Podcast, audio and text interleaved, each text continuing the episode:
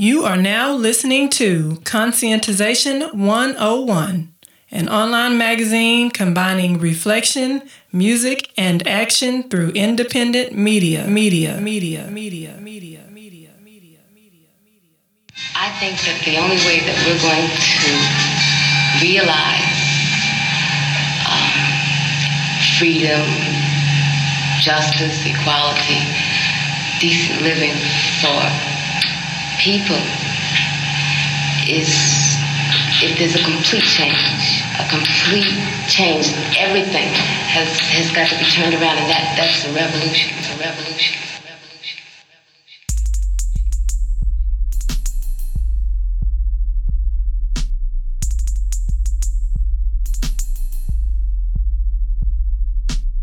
Yo, yo, yo, hello, and welcome to another episode of Conscientization 101 podcast. I am, uh, man, get, man, stop the beat. This is a special episode. Bring it back, bring it back. Hello, and welcome to an episode of Bosal 101 podcast. Yeah, I like that better. I'm your host, senior editor James Stone. So, on this episode of Bosal 101 podcast, you might be asking yourself, what happened to Conscientization 101 podcast? It ain't never going nowhere. Remember that. It will never go anywhere. Uh, you might be asking yourself, what is a Bosal? Well, that's why you listening to this show, because I ain't finna tell you fixing to listen to it. Because this is a special episode. We got two great minds with us this time, okay? At the same time, occupying the same space, we're breaking laws of physics. Now, I ain't into no metaphysics and all that shit. Don't get me wrong. we ain't gonna wish our way to freedom and shit and wishful thinking and shit. You, you, Negroes go. Anyway, let me get back to the point, y'all. We gonna, I'm, uh, I'm free because I think I'm free, you damn subjective idealist. Who are you, Berkeley or something? Hmm? I'm free. Well, you don't need no bail money then. Oh, wait, wait, hold up now. Hold up. ain't that free? Shoot, give me some bail money. I'm sorry. Anyway, we got a special episode today. I'm talking about subjective idealism, liberalism, because I don't like it. But uh, let me tell you who we got on this episode. Just calm down, calm down, calm down, calm, calm, calm, calm, calm, calm, calm. We have Dr. Joao Costa Vargas and Dr. Julian Kunnie. We got them together. We want to have a dialogue with these brothers. Okay? Now, you know, we featured their work in the library because we've read their books. We've read from Joao, we've read Catching Hell in the City of Angels, Life and Meanings of Blackness in South Central Los Angeles, and his other book, Never Meant to Survive Genocide and Utopias and Black Diaspora Communities. And Julian's book is Apartheid Really Dead? Pan Africanist Working Class Cultural Critical Perspectives. And his latest work, The Cost of Globalization Dangers to the Earth and Its People. Okay? You can find the links to this in the description on the website. Go to the website, go to the website. Now, some of y'all who, who've just now coming to this podcast, I'm not gonna say shame on you, but it's better better late than never. You know, because if you haven't been familiar with, with with my boy Joao and Julian's work, okay? You know, Julian is a professor at the University of Arizona. Joao is a professor at University of Texas Austin. Both Sal. These, both of them is some both Sals. You're gonna learn what it is. If you don't want to be a both Sal, get off this podcast now. All right? This is just excerpt because it was so much fire. It's excerpts.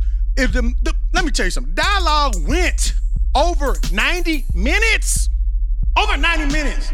You know this show's an hour, so you're gonna have to check the details at the end of the show. We're gonna tell you how you can get the whole thing, okay? So you can listen to it, and then just make sure you have you a glass of water, a fire extinguisher, because you might burn yourself with all this knowledge, all this conscientization, okay?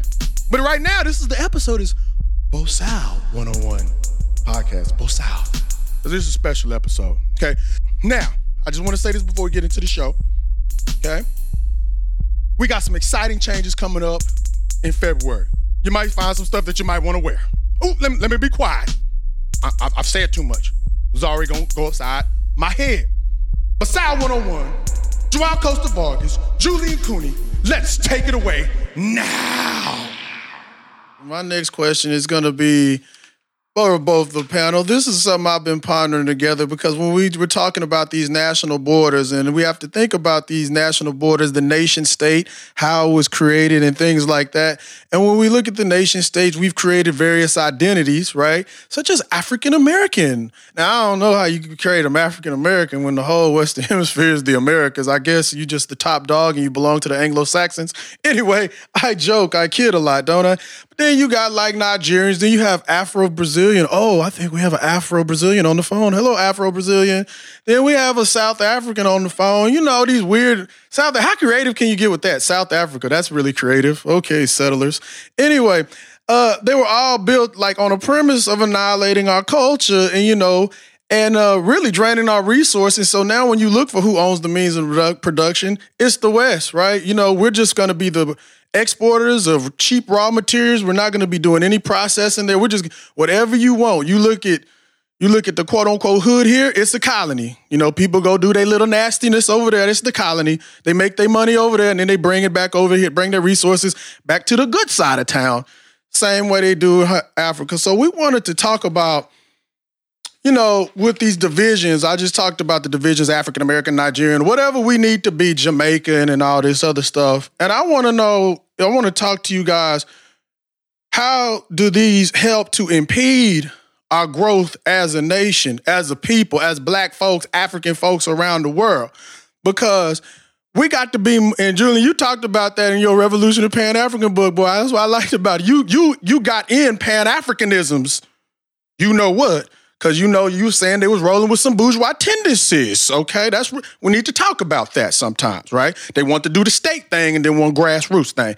So we need to be more Pan Africanism that I can dance, I can do the samba and all that. You know what I'm saying? We need to talk about an economic basis because you think about it. Uh, I was I'm rereading again. I read books like over, over, over. Right? I'm rereading Destruction of Black Civilization. One of the things Chancellor Williams said was on page 83, y'all, y'all can just look at page 83. I'm not gonna quote quote quote it verbatim, but he said, you know, advancement. Every advancement happened because of an economic base. He was talking about when Mentuhotep kicked the Asians out, reconquered, the, you know, the upper and lower Egypt. And so when I think about Cameron, you know, I expect Cameron to say, Jamaica, move on, move on. Mm-hmm. But you know, when that boy said, remember the Holocaust too. I was like, oh damn, brother, what? White people, white people will call you nigga and then tell you to move on the same second, right? That's just how I go. So you you used to that.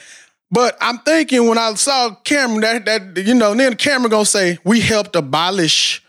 We helped abolish. Yeah, you helped abolish it because you was trying to get your wayward colony back, and then you was about to colonize. Man, I don't read Walter Rodney. I know what's good. Okay, so when we think about this, I think Jamaica's biggest problem was they went in, besides the fact that Jamaica got some problems, all right? Jamaica went in as Jamaicans. What if we, you know, we get some organization together and we we we lay down the law? Why are you gonna have David Cameron as an interlocutor in the first place? What David Cameron gonna say? Ooh, yeah, I'm gonna give you everything and what's in the British Museum.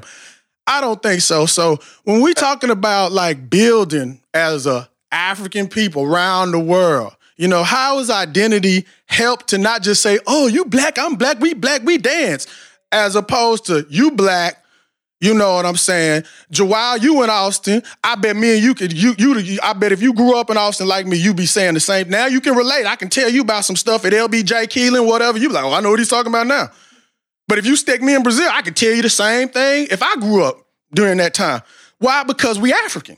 Same thing in Tanzania, right? So that's the economic basis of how we treat it around the world. So I don't think we're gonna have no advances by no marching, by telling Cameron as Jamaicans or African American Black Lives Matters. I think we're gonna have to go a little bit deeper and we're gonna have to reclaim, get put our pennies together. At least we gotta make some grease for our hands, some sporting waves, some, some well, I don't need sporting waves no more. But you know what I'm trying to say. So, how does identity play a role in economy, in, in political economy that needs us to advance as a nation? Either one of you brothers, take it away. Oh, you want to start off? You, you can go, Julian. It seems like you you you're ready to jump in. in fact, it's interesting. Late last last night, I was at the library, university library. I have a study carrel there, and I'm working on this paper on reparations at the University of Edinburgh. And there's a huge international conference there. They asked me to come. They invited me. They kind of insisted. Um, and my colleague, VP Franklin, who's the editor of the Journal of African American History, said, you know, I would need to be there because um, I can edit the papers that are coming out of it. But it's based on, and of course, the keynote address is going to be given by um, Sir Edmund Beckles. Let's see, what is his name? Uh, yes, Hilary Beckles, who's chair of the task force on reparations in the Caribbean and a pro vice chancellor of the University of the West Indies. And it's so interesting because in my uh, research last night, I was just going through the, the sources um, for that call from the uh, from CARICOM, the Caribbean nations asking for reparations for the Caribbean. Um, and you know, the first thing, of course, um, was that Cameron and the British government said that, well, we worked hard to abolish slavery. Mm-hmm. You know, mm-hmm. we were sending our Navy ships out there, and um, you know, we we tried our best to stamp out slavery. so we was not part of the problem. We was not beneficiaries. They, I mean, it, the enslavement of Africans was almost 200 years by that time. Mm-hmm. This to the fact that for another 60 years, there was still shipping of Africans from 1808 to 1860 into the Western Hemisphere. Okay, so Cameron is a dirty liar typical of these governments. And then he says, well, Jamaicans, Caribbean people, y'all need to move on. Okay? We, we all got to deal with this issue of economic development. We don't have time to be talking about, you know, kind of extraneous things like reparations and the past. okay? So you, when you look at this whole thing, and, and Beckles was talking about the fact that it wasn't just money in terms of reparations, but there were all these cultural issues, um, issues of health, issues of confused identity, mm-hmm. you know, mm-hmm. just issues of cultural loss, familial disintegration, internecine violence, self-hating black people. Um, he was even talking about. Uh, he raised the issue of um, the task force raised the issue of Jamaicans that have gone to Ethiopia, you know, emigrated, I mean, returned to the motherland and settled in Ethiopia, but can't get citizenship there mm-hmm. of, of, you know, the quote laws of the land protecting the indigenous people, suppose supposedly. These are the these are the kind of gimmicks that we see. Part of colonialism. But you're so right, James, that we can't go this alone. You know, we can't function as disparate entities. We can't function as Brazilians, Haitians. You know, when I was in Haiti, I just said, this is our motherland right here. Mm. The same when I was in Brazil, in Colombia, in Venezuela, you know, in the Bahamas, I mean, in Cuba. And I'm saying these are Africans. You know, that's why uh, the AAPRP used to have that. We're Africans, period. Period. And in Europe, they say, we're Africans, full stop. Because hmm. they use that expression, you know. Mm-hmm. Um, and Kwame Ture used to always echo that, you know, when we spoke to audiences here. It's the same it's the same root. We come from the same root. And so our identities are interlocked, interwoven with each other. Our cultural past are part of living history today. And all of us are crazy. We're schizophrenic. That's right, we are. We're pathological because yes. we hate ourselves. Mm-hmm. We embrace the Englishman. Oh, yes. France. We oui, we. Oui. France. See, we embrace these colonial identities. Fanon's work was so powerful. That's why all those brothers and sisters in prison, you know, George Jackson and Mumia and everybody else, talked about the wretched of the earth. You know, because when you're enslaved in this country, the prison capital of the world, slavery capital of the world, you know, they said 70 million people in the United States have records, criminal records. 70 million, 70 million people. Wow. You know, and um, when you look at that, when you're in prison, you, you look at yourself. You look at who you are. You know, a dark skinned person and saying, Who am I? Why am I here? Yes, I know I did something wrong, but why am I here ser- serving three life terms or have been sentenced to 200 years in jail? Like the brothers I interviewed at San Quentin 200 years. And the other person, the white person out there, who committed a very similar crime and broke into somebody's home and, you know, tried to rob somebody, he got six years, five probation. You know, what is it about me that makes me different? Why am I hated like this? Why am I despised like this? Why do people fear me? You know, even on the campus, university campus, you know, some uh, one of the guys told me, one of the faculty told me, he said, "Yeah, Julian, we can see you a mile away." Hmm. and it's because symbolically and spiritually, what I represent is the antithesis of white supremacy. Mm-hmm. See, it's the antithesis of white supremacy. Instinctively, people know, they can sense that I'm resistance. I'm resistance. Mm-hmm. Resistance. Because I am about the question of identity and our root and the embracement of our ancestors. The ancestors live in me, like the ancestors live in Joao. You know, that's why we're here. I pour libations to my ancestors every day and to the ancestors of Mother Africa, the ancestors of the native people of this land, the indigenous peoples of Turtle Island. I pay, I pay tribute to them. I'm here because they sacrificed their lives so that I could be here.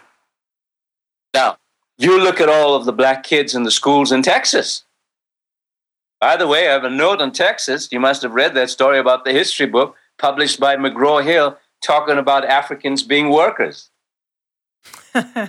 is into the United States. Wow. Y'all, did you see that story too? I, I did, yes. Uh, you know, it's just, I told my students, they were just shaking their heads and they said, How racism? These are conscious students. I deal with, you know, a few conscious students. They say racism. I mean, we can't deal with it. We can't deal with slavery. We can't deal with genocide. You know, so when we're talking about reparations, when we're talking about restoration, when we're talking about justice, this is a lifelong struggle.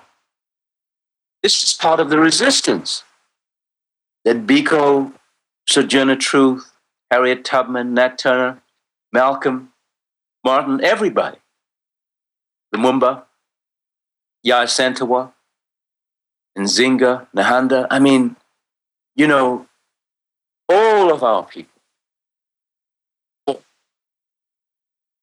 Reparations must be talked about, and my discourse on reparations at that conference on reparations is Africans in totality.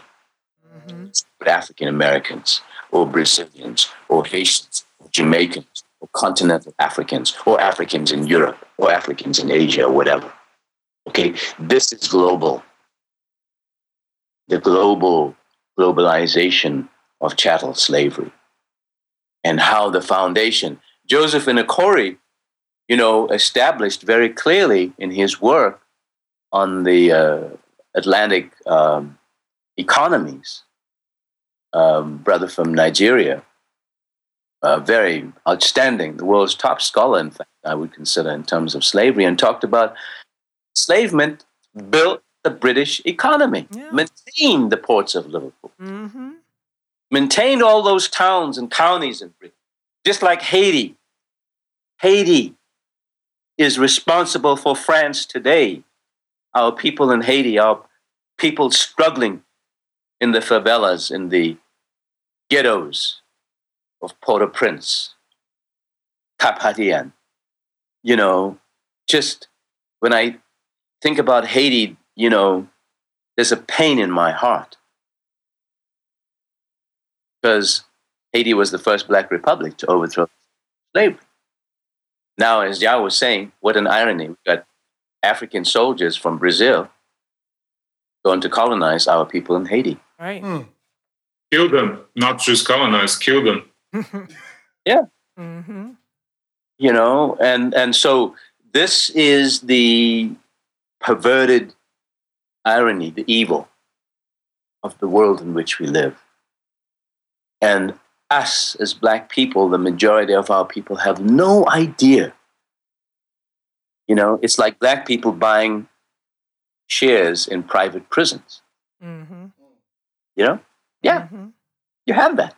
Oh, yeah. Businesses and everything else, you know, black billionaires and millionaires and so on, they want to see because the system anesthetizes black intelligentsia, the black elite, into hoodwinking them into saying, you can be part of us. You can be part of uh, Cameron's class, Obama's class, right. Clinton's class, Bush's class. You can be with us. Mm-hmm. Just it's about, you know, you're going to live well. Don't worry. We'll take care of them. We'll take care of the quote, niggers. So there's pain. And that's why we ask for reparations. And that's why when we demand reparations, we have to talk about the black experience in total. We have to talk about what's what France is doing in Africa today ah, and, and what the Brazilian government is doing to the Africans and the governments of Latin America are doing to the African people and to the indigenous people, our relatives there, all over, quote, Latin America. And the Caribbean, you know, in the main, as just colonial settler republics where people go for holidays, vacations. Yes. Bermuda, you know, the Caymans, while the indigenous peoples there the black peoples are marginalized economically and slaves to serve their white masters, the tourists that come in.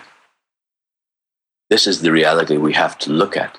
And reparations is a consistent reminder of our history, a living demand that this world is pathological. world in which we live beautiful. The world is beautiful. The earth is beautiful. The people, the rulers of this world that started in so called Europe, that have created this massive pool of blood of the lives of the people, the earth, of the creatures of the earth around the world. And here we are languishing under the yoke of slavery today. And we think, we're free and we're happy. And we get ourselves a pat in the back and say, oh, I'm an African American. And, you know, thank goodness we overcame. So we've got to look at ourselves, all of us, and realize how painful it is when our humanity so disfigured and so distorted, so transmogrified. And we need to recapture that. Mm-hmm. And the struggle that it takes to do that, especially with our children. Joao was talking about, I think, his son playing soccer and so on. You know, I think about every child is my child. It's not just my own children. And we all are having the same problem of identity. Mm-hmm. Children don't want to be black. You know, this is the reality. that identification with ancestors, that connection with parents and grandparents, and that those extended families that we had, where every child was our child. Mm-hmm. You know, that you could have a child going for days, not being physically located in one's, you know, um, parents, mothers, and fathers' home because there was no insecurity. Because there was mom across the road, there was mom in the other neighborhood, dad in the other neighborhood, uncles and aunts, and everybody just surrounding the children. That was the indigenous African way in which we live. And now it's violence, it's insecurity, you know, and our, our children are running away, are running away from our ancestors. This is what the spiritual cultural genocide has done. And this is why the educational system, in particular, is the most lethal instrument. Right. Is the most destructive. That's why I'm in two worlds. You know, so called professor and all this kind of stuff, teacher. But that's just by the way. I'm there to decolonize and to protect our children against the educational system. You know, just like, just like I'm here to protect our people against the evil of Christianity ideology. Hmm. Me too. And you too, and, and everybody. Because yeah. what it's done. Taking us away from our ancestors, mm-hmm. taking us away from the earth, make us looking to, toward heaven of Molly sings, you know, mm-hmm. everybody want to get to heaven, but nobody want to die. Mm-hmm. Yep. You know, you said that people are buying stock in the prisons. You have some black nationalists who, so called black nationalists, who suggested that we all buy stock in the prisons. And I was appalled by that. You know, I just wanted to add that one. But you know, when the um when David Cameron says, well, we need to all move on and worry about economic development, it's so obvious. He tells us to move on because they want us to save them. That's what it is. They want us to save them and forget about our problems and say, well, we're all in this together, you know, and because they're in trouble, they need our energy, just as always, you know. So it's it's so disgusting to say that because how did Britain become Britain? Everybody knows what's the saying that the sun never shines on sets on the British Empire. So that, that's just a lie, and that's why you know I, I'm like you. I feel real bad for these kids because they get this stuff out of the television, you know, and then they get these books that are just lying, the history books. And you know, I remember when I was in school, I was like, "This is my history book." You know, you don't really question it unless somebody says something, and it's it's it's not that many people, you know, which is the purpose of you know this show to give people clarity, especially young people, you know, because older people they know better. I, I think most older people know better. They just lying. you know, so that that's all I wanted to add. It's so disgusting. Well, did you want to add yeah, something? I'm just going to be right back. Uh huh. Yeah. Do I? Did you want to add anything?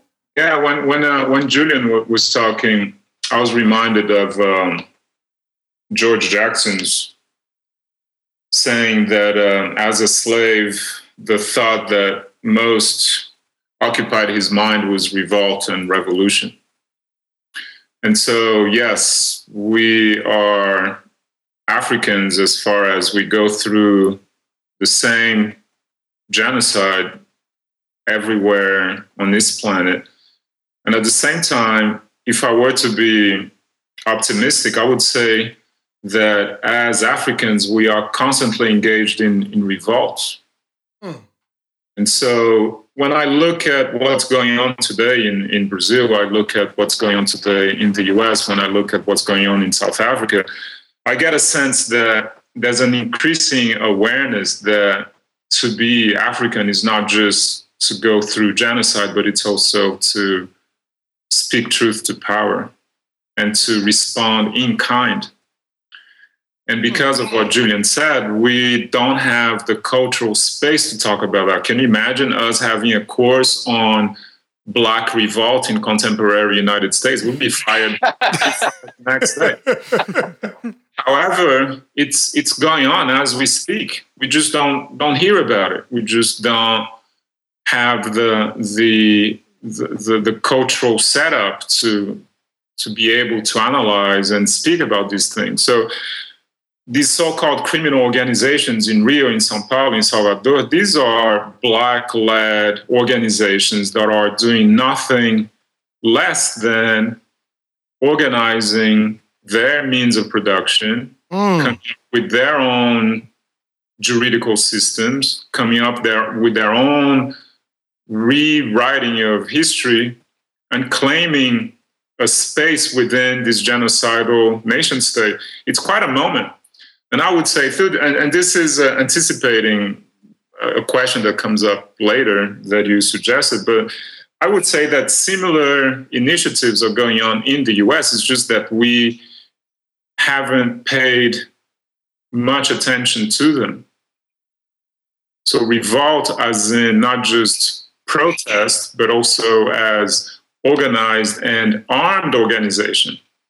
So we, t- we tend to see ourselves as victims, but that's not the story. We, we need to remember that in all of these nations of the diaspora, we would not be here as Black folks if our foremothers and forefathers did not arm themselves and Right, defend. Joel. Right. Tell it. Tell it. So that's the that's part of the, the counter hegemonic education that, that Julian was, was talking about earlier that needs to be done. What if we started educating our kids not only about their vulnerability, but also their capacity to come up with strong resistance and their necessity to respond in kind to what they are subjected to. So you mentioned my son earlier, Julian. You're absolutely correct. We we need to find ways to not only protect them via their awareness, but also protect them very pragmatically. My kid, he's 11. He asked me for a bulletproof vest. Hmm. Wow. Daddy, I want a bulletproof vest. The police is out to get me. What am I going to say to that? You're absolutely right. Yes. Yeah. But the conversation cannot stop there. The bulletproof vest will not do. And as Julian said, we need to find ways to talk about this as part of the African condition, as part of a long history of resistance. We, we desperately need an African culture of resistance, of revolt. Mm-hmm. In Brazil, for example, you are in traffic, you're catching a bus, and somebody steps on your toe, and you go, "Oh, boçal, boçal." That's a that's a bad name. And I came to learn recently that boçal is actually the the African that, that was the most recently arrived in Haiti, who was therefore the most likely to revolt.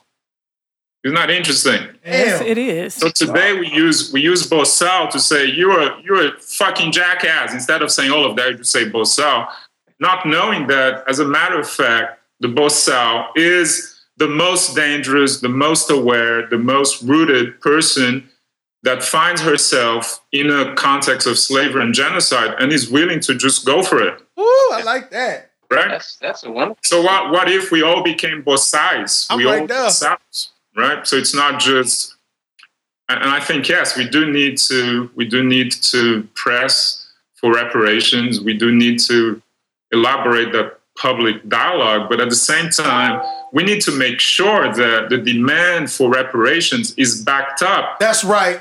by the threat of revolt. Yes. That's All that's, Sal. I like that's that. what that's what has like brought that. about every little gain, if we can say that, for black folks throughout. Mm-hmm. So slavery didn't end because white folks decided to end that. It ended because black Yeah, folks baby. Were, were jumping on white people's necks left Yeah. and Yeah. and they were and they were shitless scared. That that's part of what was going on. Of course, there's the economic argument. There's all of that, but it was a multiracial movement that white folks realized we better side with these Africans. Mm-hmm. Right? Mm-hmm. Yeah. Absolutely. what look what they've done in Haiti. I mean, abolition is really abolition throughout the Americas is a result of Haiti. That's That right. was Yeah. greatest Yeah. fear. That's Yeah. still the greatest fear on, on this planet. Yeah. It's a, is a Yeah. black nation. That is very true. Yeah. So I, I, I totally agree with, with Julian. We we need to find these these African counter hegemonic educational tools, and I would start with African revolt as being that which we have to hold on dearly to. That, that that's all we have. We have to revolt and revolt not just as something physical, but we, we have to be constantly revolting in our heads, in our minds, to, to do away with all this bullshit that's killing us, as, as Julian said, that we end up eating ourselves. Yes. And we like the taste of it, right? Malcolm said it, Martin said it, Marley said it, Ali said it, Garvey said it, Toussaint said it. I weren't there, but I'm sure Dessalines said it.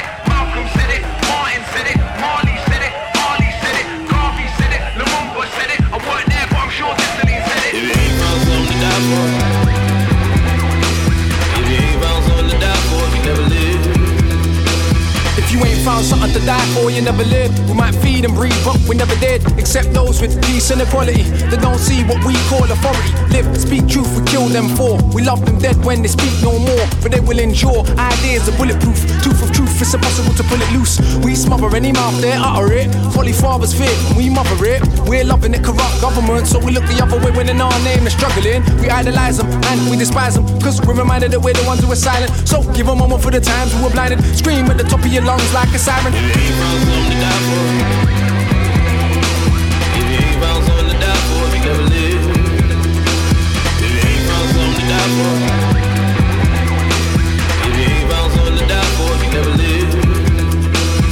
Maybe the wise man has nothing to prove, the one who has nothing has nothing to lose. More things we don't need we'll make more thieves. More laws we don't heed, it's suicide me. Who leads it don't matter, they can't make change.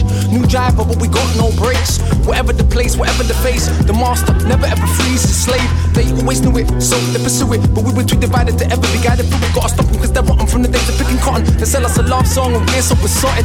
So confused, we believe their promise. But there are some that lead more honest. They are not forgotten, though they shot 'em. So scream to the top of your lungs, right from the bottom. Said it, Martin said it, Marley said it, Ali said it, Garvey said it, Toussaint said it. I weren't there, but I'm sure Dessalines said it. Malcolm said it, Martin said it, Marley said it, Ali said it, Garvey said it, Lumumba said it. I weren't there, but I'm sure Dessalines said it. for,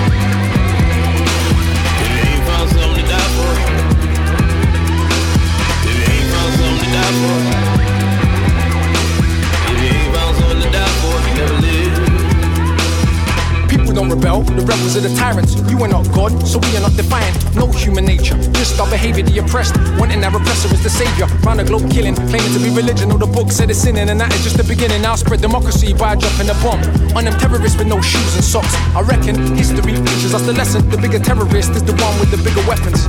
They talk, but we didn't listen. They spoke and then went missing. We can't see all the things that imprison us, cause we don't appreciate the freedoms they've given us. I wouldn't bet it, will we ever get it? Run tell your friends that Akala said it. If you ain't found something to die for,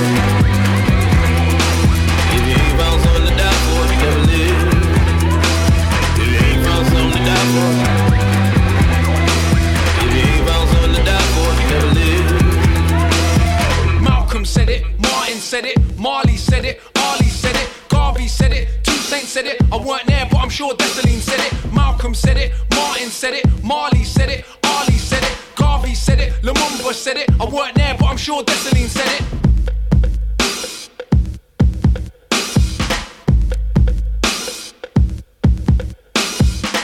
Okay, so I'm moving on to the next question, and it's about it's kind of about the same thing as far as um, the West and their insecurities that they're feeling now, and it's a lot of talk about immigration, you know, and and the so-called refugees from Syria and all that stuff, and and I actually saw like a say I saw when the Pope came that he actually he addressed immigration, right? So they basically go back. It's not a surprise. They go back to the Pope, just like they went to him so he can bless slavery. They go to him so that he, they can he can resolve their quarrels over immigration because they, you know, they, they're fighting on both sides. Uh, and so, you know, when we talk about the borders that imperialism created, we can't ignore that dispossession is an inherent part of that, you know, and it, and they needed to do it to create nation states and all that good stuff. So, well, all that bad stuff. Anyway, so I wanted to talk about like the reasons behind like the insecurities that the West feels like, which is obvious. It'd be obvious to all of us, um, and and uh, the implications for for us as colonized people and the implications for them. You know, like how how do we reckon? Well, we're not going to reconcile with the, reconcile with the colonizer, but you know what will that mean for the world as a whole since we all live on this planet like Joao was just saying we can't go to Mars so that's what I, that's what I want to talk about so either one of y'all can pick that up so I mean I think we've talked about a little bit about this um, the insecurity um, and and I mean the biggest issue in the world today was the biggest issue. I remember we were talking about, um, I was teaching a class like this was over 30 years ago at Berkeley. And I remember um, having my advisor come in. And it was a class on Black uh, religion and culture or something like that, I think. And, um, and he was saying to the students, um, he was saying, um, uh, he he was from the the African American Studies Department at the university, and he was saying um, the biggest problem we have in the world today is racism. You know, that was 30 years ago. He said, no matter where you look at it, you know, uh, the peoples who are considered, you know, peoples of color um, are being attacked, are being dehumanized no matter where you look uh, at the situation. And he was from the Caribbean, and you know, you you look looking at inhumanity against black, brown, yellow, red people all over this Mother Earth. So the white power structure in the world is playing all kinds of games. And uh, just like uh, who was it used to say, imperialism never sleeps. And it's like they're consistently devising games now. Um, you know, it's like they have this trans Pacific um, partnership. Yeah. Mm-hmm. Right? And Obama goes out there and, you know, he's saying, well, we're tired of depending on China. We need something else. We're going to have a new alternative you know, just blatant lies. just blatant lies. Everything we have is made in China. You know, uh-huh. this yes. this table I have is made in China. The chair is made in China. Even the toilet paper, toilets are made in China. You know, all these kinds of things are made in China. The phones. Mm-hmm. They have this absurdity. They're making money from uh, the slaves in China. All of them are making money from the slaves in China. I saw it myself when I was there and yet they have this you know this crazy thing so these are the games that are being played the same thing with immigration you know when you look at uh, mexico we were talking last night with uh, one of my students from from mexico and she was talking about how you know these dr- these drug cartels have taken over communities and you know made life virtually impossible for so many people, students, and of course the killings in Mexico City. You know those uh, 22 students and so on. Just the violence, the levels of violence, and so and and and all of that has to do with imperialism and has to do with Banamex, the bank that is a subsidiary subsidiary connected to HSBC, Wells Fargo, that has $374 billion of its capitalization from drug money has to do with money. Violence and money go together, like Wall Street. CIA is Wall Street, Wall Street is drugs. So, therefore, you draw the conclusions, right? So, all of this stuff um, is, de- is designed, is fabricated to contain, to contain to colonize, to borderize, if you will, ghettoize all these communities. Because the people of color, and especially the United States now, this is why there's all these games that are played, you know, black, Latino, Asian, and so on. You create divisions and say, well, you know, look how successful the Asians are and so forth. You know, this is what the Latinos are doing. This is, and the black folks are just hopeless and so on. All these that are used to foist notions of identity.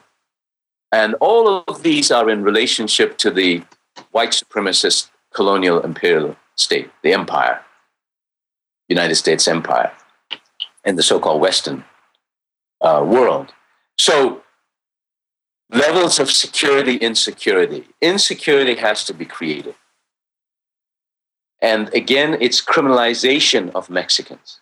We were talking last night about the fact that 99% of all the food picked up in this country is done by the, at the hands of a Mexican laborer. 99% of all of our fruit and vegetables and everything, whether it's coming from Mexico or from California or, or Texas or wherever it is, Arizona, it's coming out of through the sweat, sweat, blood, and labor of a Mexican or Mexican worker. I was in Watsonville, Watsonville, California 35 years ago. I saw people living in cars, farm workers, 35 years ago. This is why Cesar Chavez died. He fasted. I was with him in one of his fasts. United Farm Workers. Slaves. Okay. Now you then go around and turn around and criminalize that same those same people and say, you know what? They are responsible for what? Taking our jobs, Mm-hmm. lowering our standard of living in the United States. You know, bringing diseases. I mean, that was the other thing they they s- spread Yep. here. You know, diseases. The disease is greed. The disease, the, the disease is the vampire system of capitalism, globalization. That's the disease, like Nancy Turner Banks says. You know, in her book, The Deadly Virus of International Greed, uh, uh, International Greed, AIDS, Opium, and Diamonds. Um, oh, I think I missed uh, somewhere there um, the title. But anyway, so to look at questions of the border and the militarization of the border, I mean, we have a classic situation of colonization taking place right now on indigenous O'odham, Tohono O'odham lands about 60 miles from here, all the way through in southwest Arizona. But the Border Patrol, FBI, DEA, DIA, CIA, Homeland Security, you got helicopters, tanks, airplanes, surveillance towers that are being built all over on sacred Indian lands, Right. and then getting the so-called O'odham Tribal Council to endorse that, along with mm-hmm. prison. They even tried to dump nuclear waste out there on the border. Toxic waste. Offered people money. See, look at levels of insecurity. They say, well, you Indians are, you know, you're impoverished. You have no money. You have no jobs. 90% unemployment. We'll give you some money. Take the toxic waste from our nuclear power stations. We'll give you $100 million. They did the same thing to mm-hmm. Africa. Ghana, I looked at some. that was doing something like that in Yeah. Ghana. So you look at levels of security and insecurity, homeland security, homeland security, and look at the militarization of all of these communities, even in Texas, Florida, all the so-called border states, California. You know, so prisons, security, insecurity, the border, security, insecurity. Security is to protect the white ruling class, right? Yep. And insecurity is all these people of color who are drug dealers, part of the cartel, uh, poor women, you know, illiterate, all over coming from Latin America, Guatemala, from Honduras, Nicaragua, Colombia, and all these places coming in here. Okay, so the balance is changing. There are more people of color increasingly every day in the United States. Inevitably, this country will change, you know, and those majority of people are poor. They're poor. Most of the people in Africa are poor. 90% are poor. Most of the people in Asia, 90% are poor. In India, in China, in Nepal, in Indonesia, in Latin America, in Chile, in Bolivia, you know, in Costa Rica, in Venezuela. I mean, all of these places, they're poor and they're people of color. And it's because of slavery and colonization, the construction of this world, that served Europe, this entity called Western Europe, civilization. So this is why these discourses around security, insecurity, and the Pope plays, you know, his role of making these statements to get people all riled up and so on to give legitimacy Mm-hmm. To the Roman Catholic establishment, which is one of the wealthiest institutions in the world. I was telling my students, I said, well, if the Pope is so serious, how about giving all those confiscated stolen lands back to indigenous peoples? Exactly. Starting off with Latin America, starting off right here, New York. Most Mhm. New York City belong to the Catholic Church. Go anywhere in Brazil. I was staying, you know, at the Catholic mission in Sao Paulo and Rio and every all these places there. You know, because they are the ones that have they have stolen those lands. Mhm. Exactly. Is one of the most real, uh, most valuable pieces of real estate in the world. How's the mafia run? You know, so these are the realities about money hmm finance capital, capital. We have to look at these processes. So security, insecurity has to do with capitalism, protecting capital and using people as slaves for the enrichment of capital, but always dehumanizing and criminalizing the workers, always keeping that facade about them as criminals so that you keep them in abject slavery. They did this, this the same thing with Africa. So, you know, I'm sure Joao has some interesting dim- dimensions to add to. just just briefly, um, uh, when I think of the the so-called um, immigrant crisis in Europe, I, I couldn't help but wonder if all that goodwill would would happen if those immigrants or those refugees were sub-Saharan Africans. Right. Would would would they have made it all the way to Sweden, for example, the Mhm. so-called conscience of of the world? So I I, I do see that these uh, new slavery dynamics that that Julian pointed to. At the same time, I cannot help but seeing these contemporary events, the centrality that blackness plays, even in a portrayal of these contemporary wretched of the earth. So these wretched folks are acceptable insofar as they are not black. Yeah. These Mexican workers, these immigrants from, from Latin and South America are okay insofar as they are not too black. Mm-hmm. and I, I could make this case theoretically, but uh, Michelle and um, was, was it Michelle Alexander? Mhm. Mhm. Let's forget. Let's forget Michelle Alexander. Um, let, let me give you an example from my my child, dark skinned black kid playing in a Mexican team, Mexican soccer team. You mentioned the soccer, the soccer reference earlier, Julian, and Mhm. it's it's really telling that as oppressed, as impoverished, and as isolated and confined as those Mexican kids are, they, they, they, they come from families that are barely working class. They are happy when they are working class. They will not hesitate to point out to my kid at every turn you African, you are an Ebola, a carrier of Ebola and, and all of that. Mm. So that to me Mhm. indicates the the the continued presence of this anti-black mindset even among the non-black wretched of the earth. And Yes. that make them relatively acceptable. They are catching hell, yet they get a piece of the pie that for them a lot of the time is enough. I, I have a bunch of other ethnographic stories, but a few years ago, a, a, a Mexican family rear-ended me here in Austin.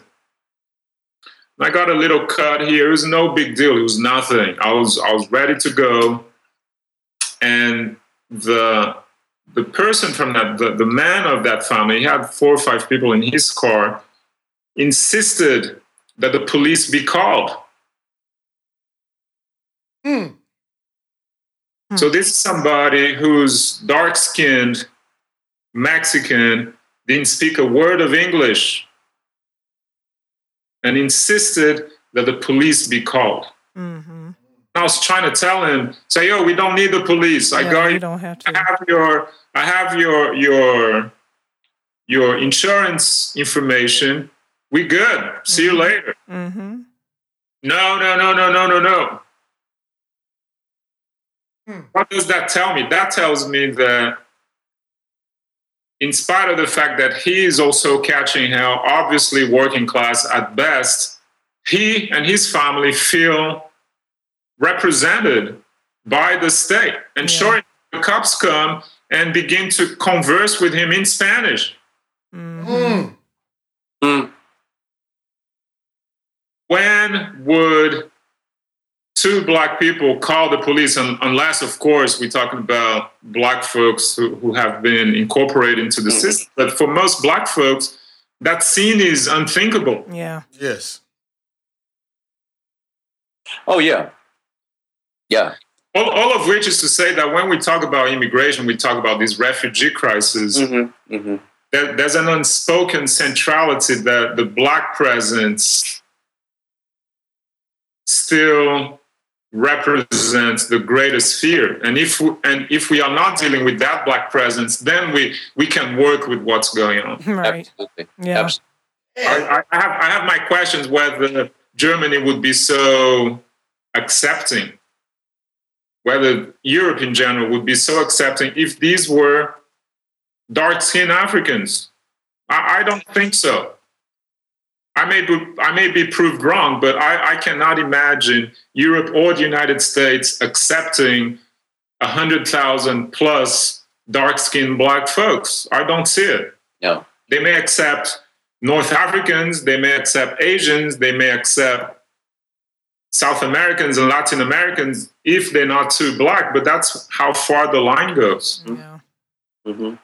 So that, that, that I think that that kind of analysis reminds us of the need for what Julian said. We, we need to, we've got a huge work ahead of us of, of analysis, of realizing that those non-black wretched of the earth are not necessarily our friends. As a matter of fact, I would I would propose that they're just as bad as the rest. They're ready to kill my son in the same way that they're ready to kill me. All right, everybody. That is the end of this episode of the Conscientization. Oh, I'm sorry, the Boçal 101 podcast. and as senior editor James Stone said in the beginning, those those were only excerpts of the full show. So, if you want to check out full interviews for this show and all of our shows, go to conscientization101.com or c101magazine.com and check out our subscription benefits page. This page details how you will have access to all C101 interviews and a lot more. So, check it out. And remember, as a subscriber, you'll be supporting 100% independent media. This episode features music from Akala's album, The Thieves Banquet, and the track was Malcolm Said It. Don't forget to check us out on Twitter at Conscien1. That is C O N S C I E N and the number one. On Facebook at Conscientization 101 and Instagram at C101 Editors. And we want to thank Julian and Joao for taking time out of their busy schedules to, to talk with us. Um, we really had a good time, and we hope to do that roundtable again. It was great. Also, remember, we have some really big changes coming to the structure of the site that we're working on. So stay tuned so that we can keep everybody updated as we get closer to revealing the exciting things that we have in store for you. And until next time, peace out you